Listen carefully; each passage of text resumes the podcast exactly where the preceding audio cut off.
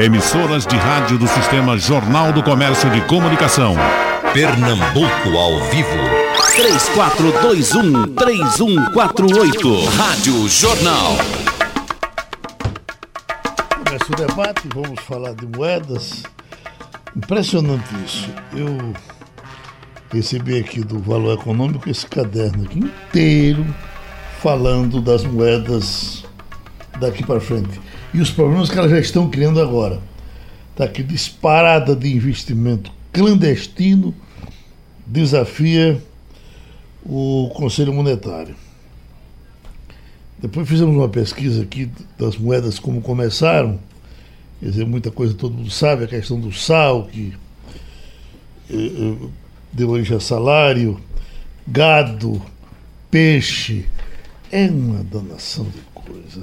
Agora, quem era que podia imaginar, meu presidente, que a gente ia chegar numa situação dessa, onde de repente vem moeda que nem moeda é, que não é nada, que é vento, você tranca na gaveta e me paga depois. Onde é que nós vamos chegar? É verdade, Geraldo. Bom dia a você, bom dia Arthur, bom dia Bruna, bom dia aos ouvintes da Rádio Jornal. É, é tentador para as pessoas você ver algumas algumas poucas pessoas, na verdade, terem retornos rápidos de investimentos é, por pirâmide ou por conta assim da, da, dessas, das criptomoedas, esses investimentos aí, inclusive, que estão acontecendo de forma não regulamentada pela CVM e é da própria natureza humana você você ter essa essa perspectiva de ganho fácil. Uhum. Mas eu acho que o que todo mundo tem que ter em mente é que não existe ganho fácil, na realidade. Não existe mágica com relação a isso. Nesse tipo de jogo, alguém está perdendo sempre. E é muito importante aí realmente a obediência à lei. A lei a, é, uma, uma, é um regramento, é uma, uma composição feita entre os seres humanos para que a gente possa ter uma vida em sociedade. É isso que permite a gente ter uma vida em sociedade e a regulação por meio da lei. Se você faz um investimento que não é previsto em lei, que não tem regulamentação, o seu risco é muito maior, porque você não tem a quem recorrer caso venha acontecer algum problema. Então uhum. é muito importante que as pessoas é, busquem é, é, investir melhor os seus recursos, busquem realmente ganhar mais com, com esses investimentos, mas sempre com investimentos que são regulados por lei, sempre com investimentos que instituições sérias, confiáveis, para que você tenha a quem recorrer caso venha acontecer algum problema. A doutora Bruna já esteve aqui com a gente falando desse assunto e ela se delicia falando sobre moedas. Mas essa evolução não lhe preocupa, doutora? Bom, vamos lá, por pontos, né? Por é, pontos. Eu sou totalmente a favor da evolução tecnológica. Eu não sou contra é, a evolução das criptomoedas e de outras tecnologias que nós estamos é, verificando hoje muito amplamente no mercado, né? Como as tecnologias de Big, da Big Data, é, Machine Learning e outras tecnologias que vêm se somar para melhorar a vida do cidadão. Mas como todo o processo, assim como no início da, da web, né, que nós utilizamos hoje, houve um aprendizado, né? Há um, um digamos assim, um, um, caminho que você tem que perseguir para você poder aprender a usar aquela nova ferramenta que surge. Então, isso vai acontecer também com as criptomoedas, né? No dia a dia das pessoas. E como nosso colega falou, é super importante a gente sempre caminhar e fazer as nossas escolhas pautadas em instituições que estejam regulares junto a órgãos que fiscalizam esses setores. Então, assim, ah, Bruna, da outra vez que eu estive aqui conversando com você, eu falei, né? Eu não sou a favor e, e, e não é correto, por exemplo, você é, fazer qualquer tipo de acordo ou negócio com qualquer instituição que não esteja sob a chancela de um órgão regulador. Porque isso, além de expor você a, a, a, um risco muito alto, você não ter a quem recorrer, muito provavelmente você também é, vai estar contribuindo de forma, é, é, digamos assim, presente para aquele, aquele sistema ali se perpetue, né? Então é muito importante a gente ter essa consciência. Assim, primeiro, o, o, o, os nossos cidadãos precisam buscar conhecimento precisam entender melhor de finanças, porque é, as finanças hoje, assim, nosso colega, eu creio que trabalha, na, é, Arthur trabalha com, com educação financeira e ele sabe, ele vive isso no dia a dia dele e sabe quanto que é, as pessoas estão precisando tomar mais é, cabo dessa situação, de cuidar da sua educação financeira, de estudar realmente, de esperar que a informação venha pronta, de ter senso crítico, é, de ter um planejamento mínimo. É, e a partir daí estudar essas novas tecnologias, mas sem entrar de cabeça, sem ter conhecimento. Então é muito importante. Porque eu, vejo hoje na internet, eu entro num site, você tem assim ganhe agora, ganhe muito mais, sabe? Os gurus é, que existem hoje. Entendeu? Então, muitos é, não têm um trabalho sério como, como o Arthur faz, mas outros têm um trabalho que é, convida você para você é, comprar um determinado produto de educação financeira, uma consultoria de educação financeira, mas, mas na verdade vai te oferecer um outro produto que está mascarado por trás. E aí sim pode te dar um golpe. E é esse principal tipo de golpe que a CVM está alertando hoje, que está acontecendo muito.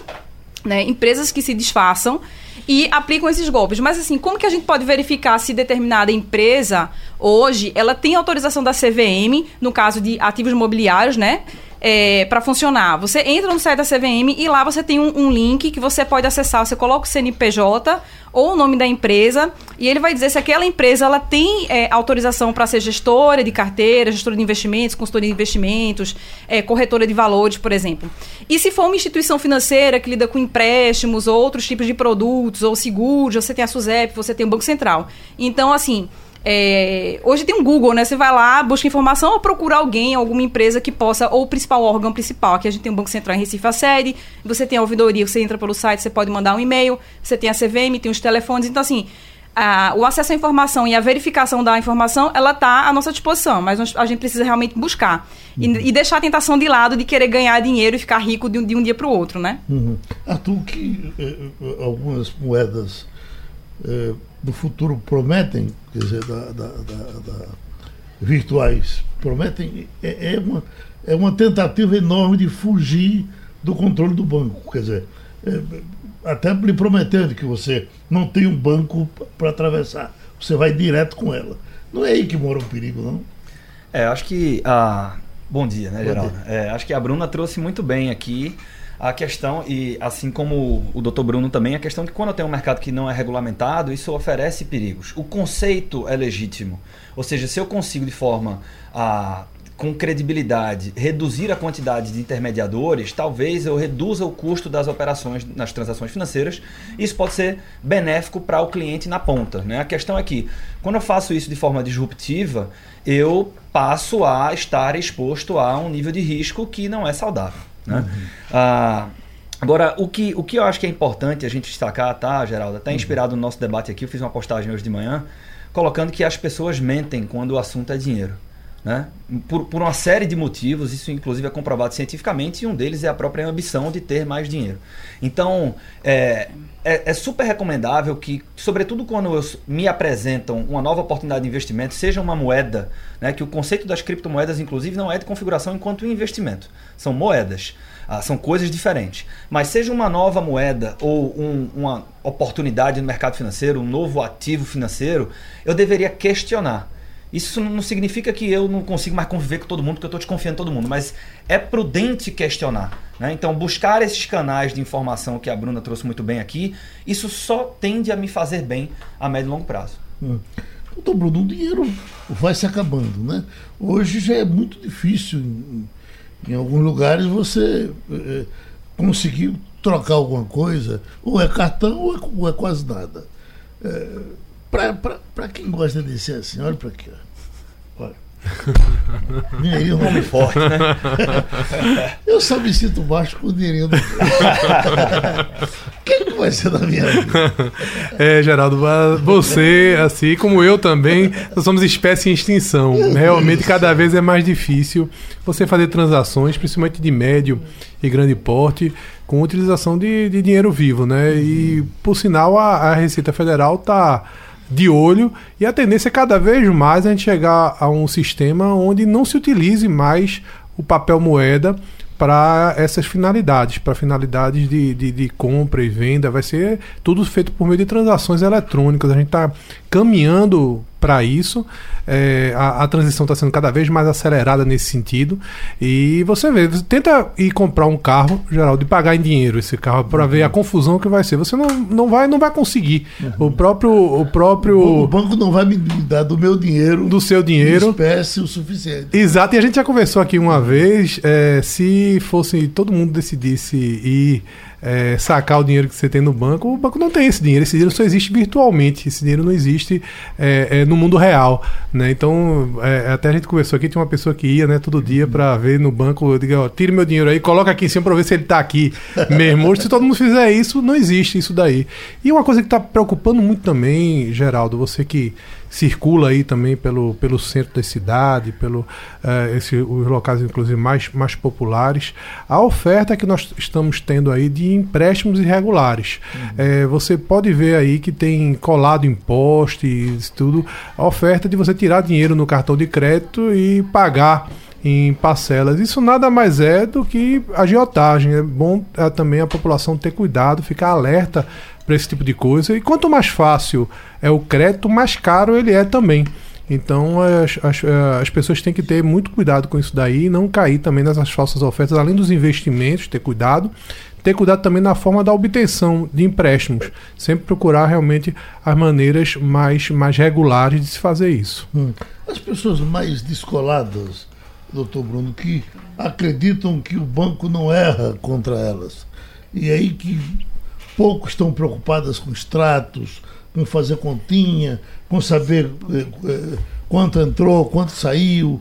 Essas pessoas correm riscos. Corre. O banco pode errar contra mim? Com certeza, Geraldo. Sem dúvida que pode sim errar. Ou realmente por uma questão de um erro, por uma, uma omissão, ah, ou também até mesmo de forma, eh, de forma voluntária. Sim. Se você imaginar de forma muito simples, se você tiver uma cobrança a mais no seu extrato de 50 centavos irregular, você multiplique isso pelo número de correntistas de um banco para ver o quanto isso representa ao final. E imagine o quantos irão se aborrecer, reclamar, ligar para aquele call center, passar meia hora lá esperando ser atendido por conta de 50 centavos. Então a gente tem que ter cuidado tanto com essas, essas com os equívocos que tem, como também com relação a esses que são propositais. Hoje nós vivemos uma era, essa, essa mudança acelerada da tecnologia, eu também sou totalmente favorável a essas mudanças tecnológicas. A gente tem que se acostumar com esse mundo que não é do futuro, é do presente, mas a gente sabe que todo, todo crescimento tem suas dores do crescimento.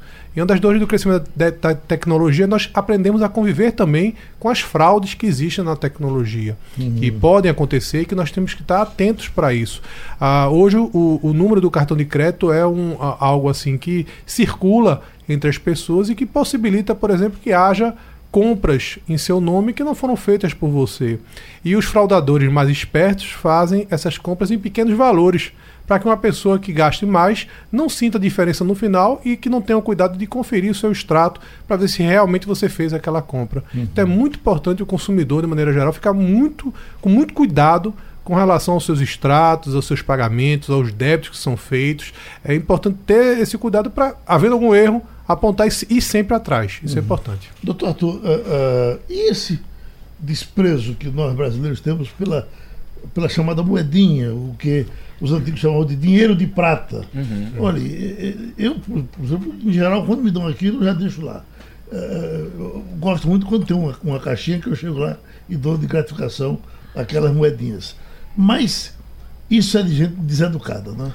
É, isso, veja, o fenômeno ele é mais profundo, né? Ah, quando a gente olha para os últimos 20, 30 anos do histórico econômico recente do nosso país, a gente tem muitos motivos para que o brasileiro ele seja muito cético quando o assunto é educação financeira. Então você tem crises sucessivas, altas taxas de inflação, é, confisco de poupança, mudança de moeda, crises sucessivas. E um desses fenômenos é justamente a hiperinflação e a alta taxa de inflação. Então, uma inflação muito alta, ela faz com que a moeda, o valor da moeda, da moedinha, seja muito pequeno. Eu consigo comprar poucas coisas e eu acabo desprezando isso. Uhum. Se você vai para outros países mais desenvolvidos, não há esse desprezo. Então, uhum. talvez ah, tenha um pouco de causa e um pouco de consequência nesse comportamento de não valorizar a moeda. Evidente que é uma questão matemática, né? A gente deveria valorizar, isso é um ato saudável porque eu, inclusive, tá, Geraldo, eu não gosto muito daquele ditado popular que diz assim: dinheiro não aceita desaforo. Uhum. Porque parece que dinheiro é uma entidade que vai se vingar de mim, se eu, sabe? Ah, mas é, é, conveniente, é saudável eu respeitar os pequenos valores também. Sobretudo porque esses pequenos valores somados ao longo do tempo podem representar um montante significativo lá na frente. Uhum. É, é, doutora Bruna, o, o, é, grande parte do mundo hoje, não digo grande parte, mas uma boa parte do mundo já está funcionando praticamente sem moeda, sem, sem moeda tradicional, sem a chamada nota. Sem...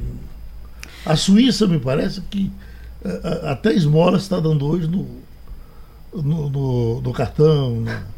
Bom, eu não sei, eu não sei assim com, eu não, eu não sei com profundidade a situação da Suíça, mas assim, quanto mais desenvolvido, aqui pertinho da gente, é, quanto mais desenvolvido, já está cobrando o cartão. Aham. Sim, sim. Não é?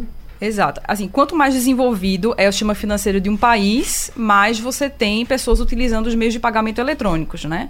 É, hoje no Brasil ainda você não tem uma grande maioria da população usando, digamos assim, que não representa um- esse maior percentual. Se você pegar os dados do Banco Central, você vai ver que ainda não é a, digamos assim, a maioria das transações não são feitas totalmente de forma eletrônica, né? Esse percentual ele vem crescendo mais, principalmente entre as pessoas mais jovens, que estão cada vez mais acessando é, através de apps, através de internet banking, muito mais de app. Então, você pega os dados de transações do Banco Central, você vai ver que um volume enorme de, assim, está crescendo a, a taxas de 200, 300% por ano a utilização de canais eletrônicos para fazer, realizar transações. E justamente por isso que os bancos estão cada vez mais digitais, né? Que é um grande desafio para os bancos. Você tem, é, quando a gente pegar o indicador, agora o último indicador do Banco Central mostrou que é, a gente está com uma concentração bancária levemente menor, porque o impacto dessas, desses entrantes, dessas fintechs e prestadores de novos serviços, eles estão entrando simplificando, cobrando menos taxas, que para o bolso de todo mundo é muito melhor.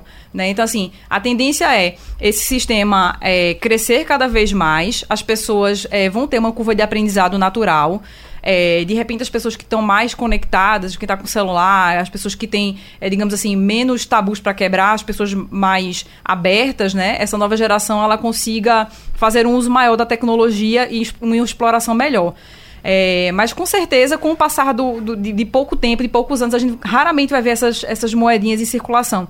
É, acho que em 2017, se não me engano, o Banco Central relatou que tinha é, as pessoas mantinham em casa um bilhão de reais em moedas.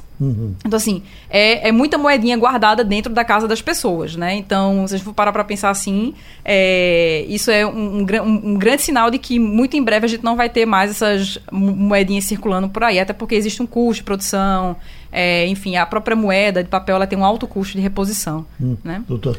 É, tem, tem um ponto aqui, a gente a está olhando para frente, né, Geraldo? Imaginando um cenário onde nós não teremos a, a moeda de papel, a nota, você bem colocou aqui. É, Existem vantagens da moeda de papel também, né? Acho que é importante colocar esse outro lado da, ba- da balança aqui. Então, é, quando a gente a gente está acostumado muito a falar da educação financeira, mas para melhorar minha situação financeira, do meu ponto de vista, só a educação financeira não funciona. Eu tenho que reunir outros elementos, como defesa do consumidor, por exemplo, a psicologia econômica, a arquitetura de escolhas. Então, é uma combinação de coisas. Quando a gente estuda psicologia econômica, tem um fenômeno ah, estudado pelos americanos, chama pain of payment, que traduzindo é dor de pagamento. A dor de pagamento é o seguinte: se você pegar qualquer pessoa, ela, ela está mais propensa a gastar num aplicativo, no iFood, no Uber, do que no cartão de crédito. E ela gasta com mais facilidade no cartão de crédito com que com dinheiro. Por quê? Quanto mais conveniente é o processo de comprar, quanto mais agradável, menos eu sinto a dor do pagamento. E aí eu estou disposto a comprar cada vez mais. Né? Então, é, você está dizendo que anda com dinheiro no bolso, certamente, tá? Cuida- Cuidado E- para não ladrão não me pegar, que aí a culpa é sua. Mas veja, é, naturalmente, a pessoa que está com dinheiro espécie, ela é mais diligente na hora de gastar. Ela reflete melhor, porque ela percebe aquele dinheiro indo embora. Essa é uma vantagem É do no dinheiro cartãozinho é desprezível, né? Pois é. Quando sai do bolso, você diz, rapaz, eu só estou com 20 reais. Exatamente. Agora, essa falsificação que hoje é uma preocupação enorme do pessoal da Polícia Federal, das, das notas, há mais facilidade de eu ser roubado nas minhas notas ou numa transação via internet com o banco? Não. A senhora? Eu creio que na transação via internet. É mais fácil. É mais fácil. Até porque, assim, é, existe, assim, também, assim, essa- existe uma falta de conhecimento em diversas áreas, assim, por parte do consumidor, é, porque muita coisa surge e muitas vezes a gente não consegue acompanhar tão rapidamente. Mas, assim, no próprio uso do, do, do smartphone, no próprio uso da, da, da interface web, é, as pessoas não conseguem perceber, por exemplo, páginas que são mascaradas, eles recebem vírus, aí, aí a senha que você transacionou ali já foi roubada, ou você recebeu um link no celular já foi clonado, então já roubou as senhas que você tinha ali. É, então, assim, nesse mundo de segurança da informação, muita coisa acontece, não é minha área, mas assim, eu tenho vários colegas que me relatam casos que eu falo, não, é improvável, não, mas, mas acontece muito frequentemente é, coisas que você assim, não, é, eu duvido que isso acontece. Não, acontece de verdade. E muito acontece por falta de conhecimento ou falta de precaução mesmo do usuário ao fazer as suas transações. Né? Então, assim, hoje existem, se você for procurar é, na internet, você tem cartilhas aí que, que ensinam você a tomar certos cuidados, como que você deve agir, principalmente quando você notar que você foi fraudado, ou que alguém te ligou e pediu algumas informações, se passando por empresas que, que, das quais você é cliente. Porque muitas vezes é, não é só descuido do, da pessoa, mas também há fraudes internas dentro das empresas às quais você tem um, uma, uma relação de cliente e, e, prestador de serviço, né? Então, por exemplo, é, uma determinada empresa, por exemplo, do banco, pode pegar determinada, de, determinados dados de clientes e passar por uma quadrilha. Essa quadrilha pode ligar para você se passar pelo atendente do banco, ou mandar alguma, algum e-mail que não é praxe o banco mandar. Por isso que você sempre vê, você abre a tela do Internet Banking, aparece lá nós não mandamos e-mail, nós não fazemos isso, né? Nós não temos esse tipo de comunicação institucional. E toda vez que você abre, você vê aquela comunicação de forma repetitiva. Por quê? Para justamente treinar. É, às vezes o consumidor, às vezes você entra lá, você entra muito rápido, você não quer nem já fecha aquela telinha. Mas ele é insistente nesse tipo de comunicação para que você não caia no golpe, porque todo dia surge um golpe novo, e aí é muito difícil você controlar. Mas assim, os golpes, é, sejam eles por telefone, sejam eles é, através de hackers que podem roubar dados e contas. Por exemplo, você viu a, a a, a, companhia, a companhia aérea agora, que foi multada em 230 milhões de reais, em valor em libras, né? É, pelo roubo dos dados de cartão de crédito dos passageiros, né? Então, assim, teve várias pessoas que foram lesadas de fato e eles vão ter que uh, enfrentar esse processo agora que vai ser bem extenso, assim, para tentar reverter a multa e tentar né, é, pagar valores que, que tragam ressarcimento a essas pessoas que foram lesadas. Então, infelizmente, hoje as empresas, de um lado, têm é, cada vez mais preocupação, investem pesado em segurança da informação, e do outro lado, o usuário ele pode fragilizar todo esse processo que é construído pela empresa do outro lado, uhum. né? Que acaba que inviabiliza para algumas pessoas. Mas assim, a gente tem que ter esse cuidado nosso né? Uhum. De fazer o uso correto, a guarda correta das senhas, não colocar senhas muito óbvias, saber fazer essas transações corretamente para para em primeiro lugar a gente tem que se preocupar com, com o nosso dinheiro e com, com, com os nossos dados, né, nossas informações. Uhum. Então você tem serviços hoje, prestadores de serviços que monitoram CPF, não vou citar o nome das empresas, mas você pode buscar serviços hoje que podem te assessorar de diversas formas, porque você paga aquele valor ali, mas você está, digamos assim, de certa forma, né? Você paga um valorzinho, mas você sabe se seu CPF foi consultado, se não foi, se está sendo, sei lá, se seu nome está na Dark Web, por exemplo, uhum. entendeu? Presidente Bruno Batista, um advogado que tem que trabalhar com provas. Eu, para entrar contra o banco, contra a empresa, eu tenho que provar que fui enganado. Onde é que, tá, onde é, que é mais difícil provar? É o, é, é o consumidor pé duro, assim feito eu, ou moderno feito a doutora Bruna? na, na, verdade, assim, na relação de consumo existe uma grande vantagem para o consumidor, Geraldo, que é a inversão do ônus da prova. Na realidade, quem tem que provar que estava certo via de regra na relação de consumo é a empresa. Uhum. Então, para o consumidor, ele tem que somente demonstrar o fato, apontar o fato, e aí há uma inversão do ônus da prova, porque é muito difícil para o. Você imagine você chegar com a, uma fatura de cartão de crédito e dizer eu não comprei isso. Como é que você vai provar que não comprou aquilo? É uma, a dificuldade de prova é muito grande. É a empresa que vai ter que provar que você comprou uhum. aquilo dali. Há, há então a inversão do ônus da prova. É por isso que toda ligação que você faz para uma, uma, instituição financeira, para uma empresa de cartão de crédito, aquela ligação é gravada para servir para ele mesmo para a empresa como prova daquilo que você falou, daquilo que você está afirmando, para ele ter realmente meios de prova para isso. Uhum. Então isso é uma grande, grande vantagem. Para o, o, o, consumidor, digamos assim, que, que a, eu, eu acredito, até falando sobre essa questão da, da falsificação, tudo, até é o custo da oportunidade. É mais caro você falsificar papel moeda, por exemplo, mais difícil você falsificar papel moeda, você vai ter que montar uma gráfica. Você vai ter, porque geralmente a pessoa pega para falsificar papel moeda, ele pega transforma uma nota de 2 ou de 5 em nota de 50, de 100.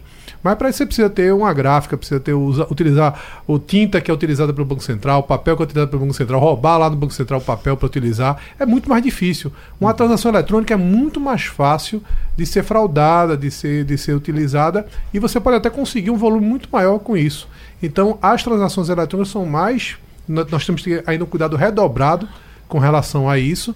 E é, a, a, prova, realmente, o que nos ajuda é essa inversão do ônus da prova, que aí é a empresa que vai ter que provar que você está errado. É, é, doutor Arthur, por que, que os bancos ganham tanto dinheiro?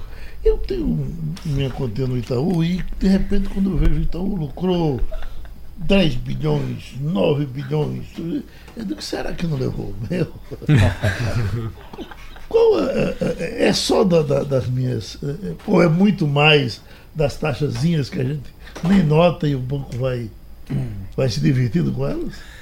Veja, a gente tem, uma, tem um oligopólio no setor bancário no Brasil, isso favorece muito as principais instituições, instituições financeiras e as condições do sistema financeiro nacional também favorecem para que os nossos bancos sejam os mais lucrativos do mundo. É, num banco, Geraldo, é, tudo funciona quase que em torno de uma sigla chamada CDI. Então, basicamente, o que é que acontece? Né? O, o gestor do banco ele é mais competente quando ele consegue captar dinheiro barato e distribuir esse dinheiro por um custo mais elevado. Essa diferença de taxas, que a taxa ela representa o custo do dinheiro, multiplicada pelo volume dessas operações, entrega o spread do banco, que é a margem bruta do banco, e a partir dela o banco vai chegar num lucro na linha final. O que você trouxe das taxas, né, ou seja, as tarifas que eu pago, também é um fator que contribui para essa lucratividade. Existem muitas agências no Brasil que se pagam, você consegue pagar o custo fixo da agência bancária apenas com a receita proveniente das tarifas.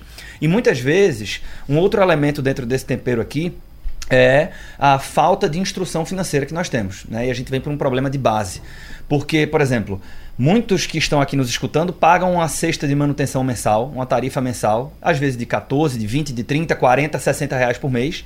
E eu poderia não pagar, por exemplo, essa. Então, é, é, conferido pelo Banco Central do Brasil um direito ao cidadão brasileiro, que é a conta essencial, através da qual eu posso ter uma conta bancária, é um esforço para bancarizar a, popula a, população como um todo. Eu posso ter uma conta bancária onde o banco ele não pode me cobrar uma tarifa mensal.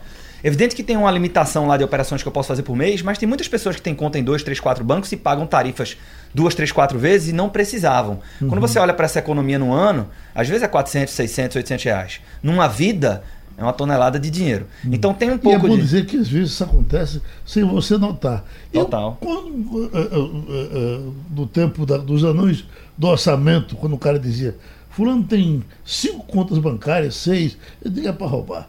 E de repente eu tô, me, me surpreendo, às vezes eu já tenho quase dez. Você vai financiar uma, uma coisa, faz uma conta na caixa, faz, faz uma conta no outro canto. E de repente essa, você não nota que isso acontece. E isso acontece. E né? isso acontece. Quando a gente fala de mais, às vezes é conveniente, às vezes tem um bom motivo para eu ter mais de uma conta bancária. Uhum. Né? O que eu estou colocando nesse exemplo aqui é que eu posso ter mais de uma conta bancária, mas eu posso transformar várias outras em contas essenciais. Tá? Quem tiver interesse, pesquisa ah, na internet. Conta essencial é um direito seu. E, de repente, numa, num banco específico que eu concentro minhas operações, que eu tenho um maior volume de operações, que eu quero ter uh, um credit score maior para ter melhores condições, aí eu posso ter uma conta, uma conta corrente normal. Uhum. Né? Presidente Bruno Batista, quando, vou, quando você vai comprar um, um, um imóvel eh, financiado, em geral, vem na cabeça das pessoas um banco público. Eh, Caixa Econômica, Banco do Brasil. É isso mesmo? Eu sempre consigo taxas menores no banco público ou, se eu pesquisar, posso pegar em banco privado uma taxa menor? É bom sempre pesquisar, Geraldo, porque depende muito da faixa, do valor do imóvel, da sua faixa de renda, porque até um determinado valor de imóvel você pode é, adquirir com recursos do FGTS. Uhum. Então aí o, o recurso vem, o empréstimo para você, ele é feito de forma subsidiada, porque o, o, o que é pago do FGTS, a remuneração do FGTS, da conta de FGTS é muito baixa. Então termina sendo vantagem para você fazer uso disso. Mas às vezes para imóveis de maior valor, ou a depender da renda da pessoa, um banco privado pode até oferecer realmente um, uma taxa melhor. Realmente o problema que nós temos hoje no Brasil, Arthur levantou bem, é o oligopólio que nós temos na, na, no, entre os bancos. É, não há uma, uma concorrência efetivamente saudável, ah, porque o número é muito pequeno e tudo muito com, bem combinado, tem a Febraban para isso, para fazer esse tipo de combinação.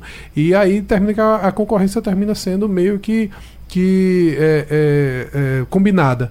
Uma coisa que pode aí trazer um pouco de esperança para isso é uma, uma modificação do nosso sistema financeiro que já está acontecendo por, por, pela lei, né, por, por mudança de lei, é, permitindo. Hoje nós temos vários bancos digitais já funcionando, é, bancos que não têm estrutura física, mas que podem aí com um custo menor providenciar aí empréstimos até a valores menores, como também a, a possibilidade agora de nós termos pessoas é, é, físicas, é, a regulamentação do empréstimo feito por pessoas físicas, com todas as garantias, com todos as, as, as- os cuidados, mas que pode aí haver uma mudança no mercado com relação a isso, porque grandes eh, eh, bancos internacionais tentaram ingressar no Brasil, mas não conseguiram quebrar esse nosso oligopólio que a gente tem aqui. É, você vê que o HSBC veio aqui no Brasil e terminou saindo do mercado. O próprio Citibank mesmo veio e não, não, não conseguiu se firmar no mercado. É, o Brasil tem realmente um mercado é, é, bancário e financeiro muito fechado. Doutora Bruna, ah, deixa eu passar logo as perguntas que estão chegando aqui, que as pessoas estão desesperadas. Esse aqui é Washington Oliveira, Jaboatão. Por favor, eu lhe imploro, peça aos especialistas para falarem sobre operações binárias e, e suas correlatas e tal. Que diabo é operação binária? É, é, receber esse nome de operações binárias, assim, né? Mas é, a gente conhece muito também como Forex, né? E não é regulamentado, né? Pela... Corretoras de, de day trade. Isso, não é regulamentado no Brasil. E é um dos principais golpes que estão que, que, que hoje assim, em vigor no mercado. Então, assim, bastante cuidado. É, por ser um produto que não é regulamentado, a- o conselho simples e objetivo que eu dou é não faça negócios nesse setor, né? Porque você muito provavelmente você vai ter algum prejuízo e vai estar de forma ativa colaborando para algo que é ilegal em nosso país. Se você quiser de repente investir em outra jurisdição e nessa jurisdição é, isso esteja legalizado ou qualquer outro tipo de, de, de, de investimento esteja legalizado, você pode fazer seguindo as regras daquele país. Mas no nosso país, neste momento, a gente não tem regulamentação sobre esse tipo de ativo. Tem, tem um alerta aqui, tá, Geraldo? Porque, veja, na vida real, o cidadão, às vezes, ele está numa situação financeira difícil e se depara com uma oferta de coloque aqui 100 reais, daqui a seis meses você tem 200, 300, 400. O que é que as pessoas estão fazendo? Estão alimentando um sentimento fortíssimo do ser humano, que é a ganância. E de- a ganância associada a uma situação financeira frágil faz com que, mesmo que eu acredite que isso está estranho, eu coloque meu dinheiro lá. É, o que chega pra gente, né? E eu recebo, to- eu, eu todos os dias publico conteúdo no Instagram, é, Geraldo, e todos os dias chega alguém me perguntando, pelo amor de Deus, eu quero saber se o Nick Forex ou então esse tipo de, de, de empresa, se isso é legal, porque eu tô doido para colocar meu dinheiro lá. É, essas empresas, elas prometem re- rentabilidades nominais absurdas. Né? Então, isso por si só já é um grande sinal amarelo. Você pega o Warren Buffett, que é um dos maiores investidores de todos os tempos no planeta, e a rentabilidade nominal histórica dele é de 1,5% ao mês. Essas empresas prometem 3% ao dia. Então, é alguma coisa que sequer é razoável. Então, a gente precisa ter muito cuidado com isso. Escutei Marcos aqui de Jaboatão. Fale sobre o, o NIC, é o NIC, é? Isso. Que é um investimento a curto prazo e que as pessoas falam um pouco sobre isso. Eu tô com ele aberto aqui. Veja, é, a, a Bruna trouxe aqui o olhar da CVM. Né? Então, eu posso buscar informações do Banco Central na CVM. A CVM ela é responsável por fiscalizar, dentro do siste- sistema financeiro eh, nacional, todos aqueles ofertantes de valores mobiliários. Tá? Então, um valor mobiliário ele é definido como um contrato publicamente ofertado, tá? que ele gera direito à participação. Sendo que é o seguinte, tá? eu sou formado pelo time da CVM, enquanto profissional do mercado de capitais, e a CVM ela tem um time muito enxuto. Olhar para o Nick Forex, em 5 segundos, qualquer pessoa que tem no mercado financeiro consegue dizer que é uma fraude. Tá? Então é uma constatação. É, sendo que, por que é que a gente não consegue impedir essas fraudes no ritmo que nós gostaríamos? Porque tem muitas delas. E você tem uma legislação que é super robusta, com pessoas inteligentes e faz com que você não consiga impedir essas operações muito rápido. A ponto de. ah, veja, então aqui a Unic, ela chegou no ponto que ela diz assim: nós não somos uma empresa de investimentos. É uma plataforma de serviços online voltada à ampliação da disseminação do conhecimento sobre o mercado financeiro. ah, especialmente sobre fora- Forex e criptomoedas. Eles sempre estão agora, está muito em moda falar de criptomo- criptomoedas, porque ninguém entende disso. Então fica mais difícil detectar quando é fraude. Ah, e a Unique bonifica seus clientes através do sistema de cashback pelos serviços prestados de publicidade e marketing. Então você veja que ele tenta complicar a coisa. Ah, Inclusive, esse termo cashback é, é, é um, digamos assim, é um trend mundial, né? De cashback. Existe o cashback sério, feito por Isso. empresas, existem startups de cartões de crédito no Brasil que fazem cashback. Então, assim, é, é muito assim, como ele falou, fácil identificar, porque usam palavras que estão na moda. Né? É, dizem que fazem uma coisa, mas na verdade fazem outra, que eu disse lá no começo, que se passam por educadores financeiros, mas na verdade fazem outra coisa por trás. Então eles vão te oferecer isso, digamos assim, nos bastidores, esse tipo de serviço, né? E vão te fazer tratativas com você e você vai cair como um patinho, né? Mas é importante, é, assim, ter esse, assim, é, ser crítico. No começo ser crítico. Ah, tô com uma dúvida. Liga para liga pra alguém que você conhece, que trabalha em banco, ou, ou algum advogado que você conheça, para a OAB, por exemplo, para o Conselho Regional de Economia, para o Conselho Regional de Contabilidade, né, para a CVM. Existem tantos órgãos à disposição. Estes órgãos, eles estão a serviço da sociedade. Então, se você se furtar de buscar informação, é como o desconhecimento da lei não pode ser uma justificativa para você fazer algo errado, né? Então, é, é como ele falou, ele é um profissional treinado, mas muitas pessoas não são. E quem não é? Quem não tem conhecimento, busca conhecimento. Se você não busca conhecimento, você está dizendo que está assumindo o risco.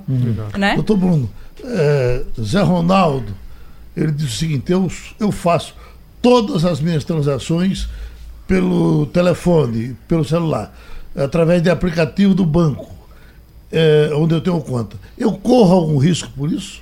Risco a gente sempre corre, Geraldo, mas cada vez está mais seguro fazer transações por meio do celular. Os bancos estimulam você fazer isso porque isso diminui o custo fixo deles, de manutenção de agência, de pagamento de funcionários. Né? Então, quanto mais transações você, você faz pelo celular, é, você está estimulando esse mercado. E o banco aí ele, ele vai é, trazendo facilidade e segurança. Mas risco sempre corre, é bom sempre ter cuidado quando você abre o aplicativo. A, a questão das senhas é muito importante, você preservar a sua senha, fazer uma senha que não seja tão fácil, não passar para terceiros a utilização dessa, dessa senha, mas é um caminho assim realmente sem volta. Antigamente era muito comum, Geraldo, acho que você ia muito a, a banco a, e tem que pagar a conta, vão no banco, não sei o quê. Hoje cada vez é mais raro a gente ir no banco, na agência mesmo, para pagar a conta, para fazer esse tipo de coisa. A gente faz tudo pelo aplicativo, pelo, pelo celular ou, ou pelo computador, que é muito mais fácil. Hum. Doutora Bruna, a senhora falou há pouco também das senhas e trocar de senhas. Para a senhora que tem 18 anos, não é nada demais. Mas para quem passou dos 50, decorar uma senha, depois decorar outra. Você doida. Tem alguma tática da juventude para as pessoas que têm dificuldade de decorar? Veja, é, assim, é importante que no momento que você está criando a senha, você tenha algum local onde você possa anotar essa senha, certo? Que justamente assim, às vezes você cria uma senha e fala, ah, não, fica decorando na cabeça, anota no rabisco, num papel, num guardanapo, numa conta de luz. Eu já vi muita gente fazendo isso. E você acaba perdendo aquele papel depois, né? Então, assim, é importante que se naquele momento você não pode, sabe, vai ligar para o internet bank, vai fazer alguma coisa, vai alterar uma senha, esteja com o seu caderninho, onde você anota essas senhas e tenha backup disso. Ou seja, você tem que anotar em outro lugar. Certo. Você tem que ter em, em casa guardado direitinho, se você quiser fazer isso manualmente. Por exemplo, eu uso um aplicativo chamado LastPass, na verdade é uma plataforma web, que eu tenho uma única senha e ele criptografa todas as outras senhas. Se eu fizer qualquer coisa pela internet, estou usando lá. Então, assim, existem hoje é, alternativas, tecnologias que você pode utilizar. Algumas são a- a- mais fáceis, outras talvez para quem não tenha tanto é, é, trato com, com, com esse tipo de serviço pode ser um pouquinho mais difícil, mas aí você tem que recorrer à anotação no papel mesmo, porque se você for anotar, por exemplo, no bloco de notas do celular e, sei lá, se o celular tiver vírus, for invadido ou no computador, essas senhas vão ser roubadas, Então, com certeza. Segurar no juízo, É. nem a senhora corre esse risco. né? É assim, eu, eu procuro tomar todos os cuidados, né? Mas, assim, risco a gente se- sempre está correndo, né? Infelizmente. Mas em escolas, como é que a, a sua atuação nessa, nessa eh, questão de educação financeira? Como é que os seus contratos, como é que as pessoas lhe conseguem? Veja, as pessoas me contratam. Né? Me contratam. como qualquer profissional. Qualquer É, escola, uma escola, um. Ah, já fiz. A gente. Na verdade, eu, eu, eu fui fundador aqui e vendi esse negócio há dois anos, mas tivemos mais de 40 mil alunos ah, de escolas privadas em Pernambuco estudando educação financeira no ensino fundamental.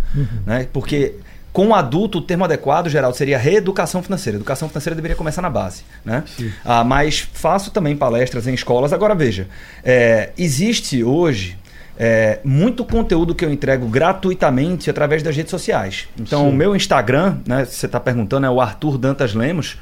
Todos os dias eu falo sobre gestão de dívida, educação financeira, investimentos empreendedorismo. Então, tudo que está dentro do universo da educação financeira empreendedora, eu distribuo gratuitamente. Aí, naturalmente, tem algumas pessoas que participam dos nossos treinamentos, etc. Mas isso no momento de cada um.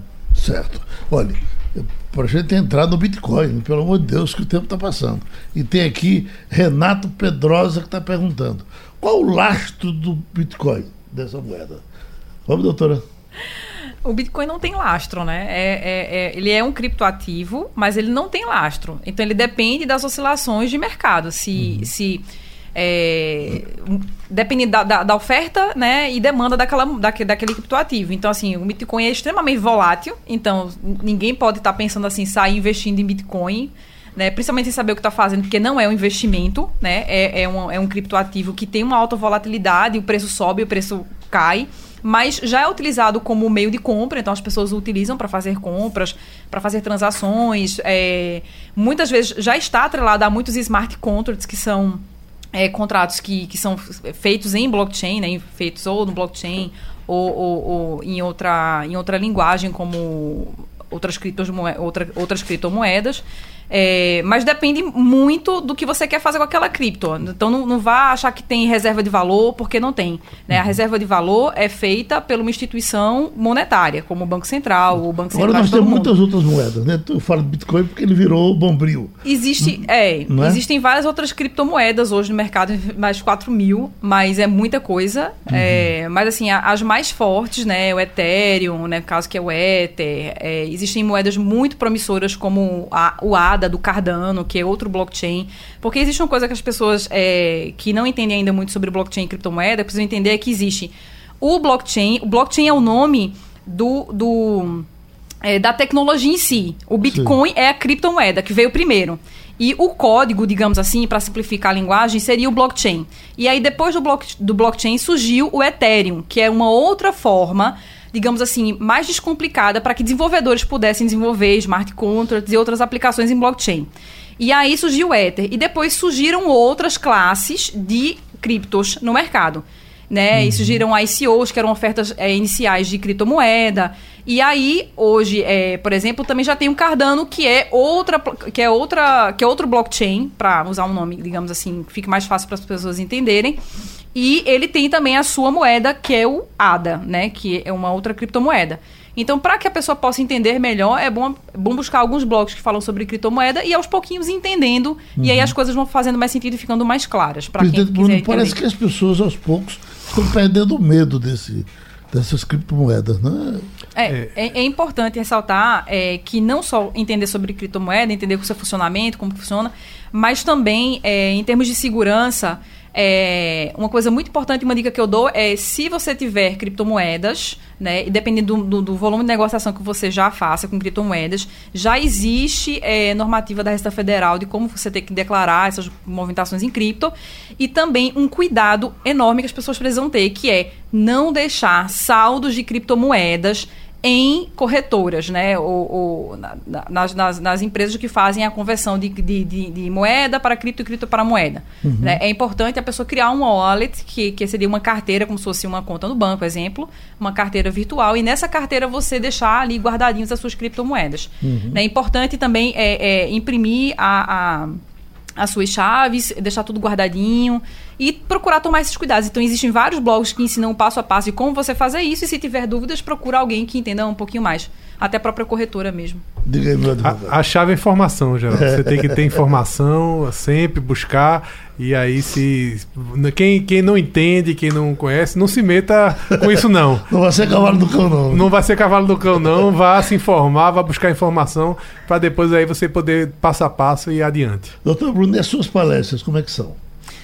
Ah, minha, minha área de atuação é economia monetária, né? Uhum. Então, assim, é, eu já dei muitas palestras sobre educação financeira, já dei cursos né, sobre economia monetária, já dei várias palestras sobre blockchain em eventos de blockchain em de, te, em eventos de tecnologia. Então depende muito da demanda. Geralmente as pessoas me ligam, ó, oh, Bruno, a gente tem aqui é, uma demanda para blockchain. Já trabalhei num projeto de blockchain é, e trabalho com consultoria para modelar empresas que vão atuar, startups que vão atuar nesse segmento. Uhum. Né? E... Como é que a gente chega até a senhora?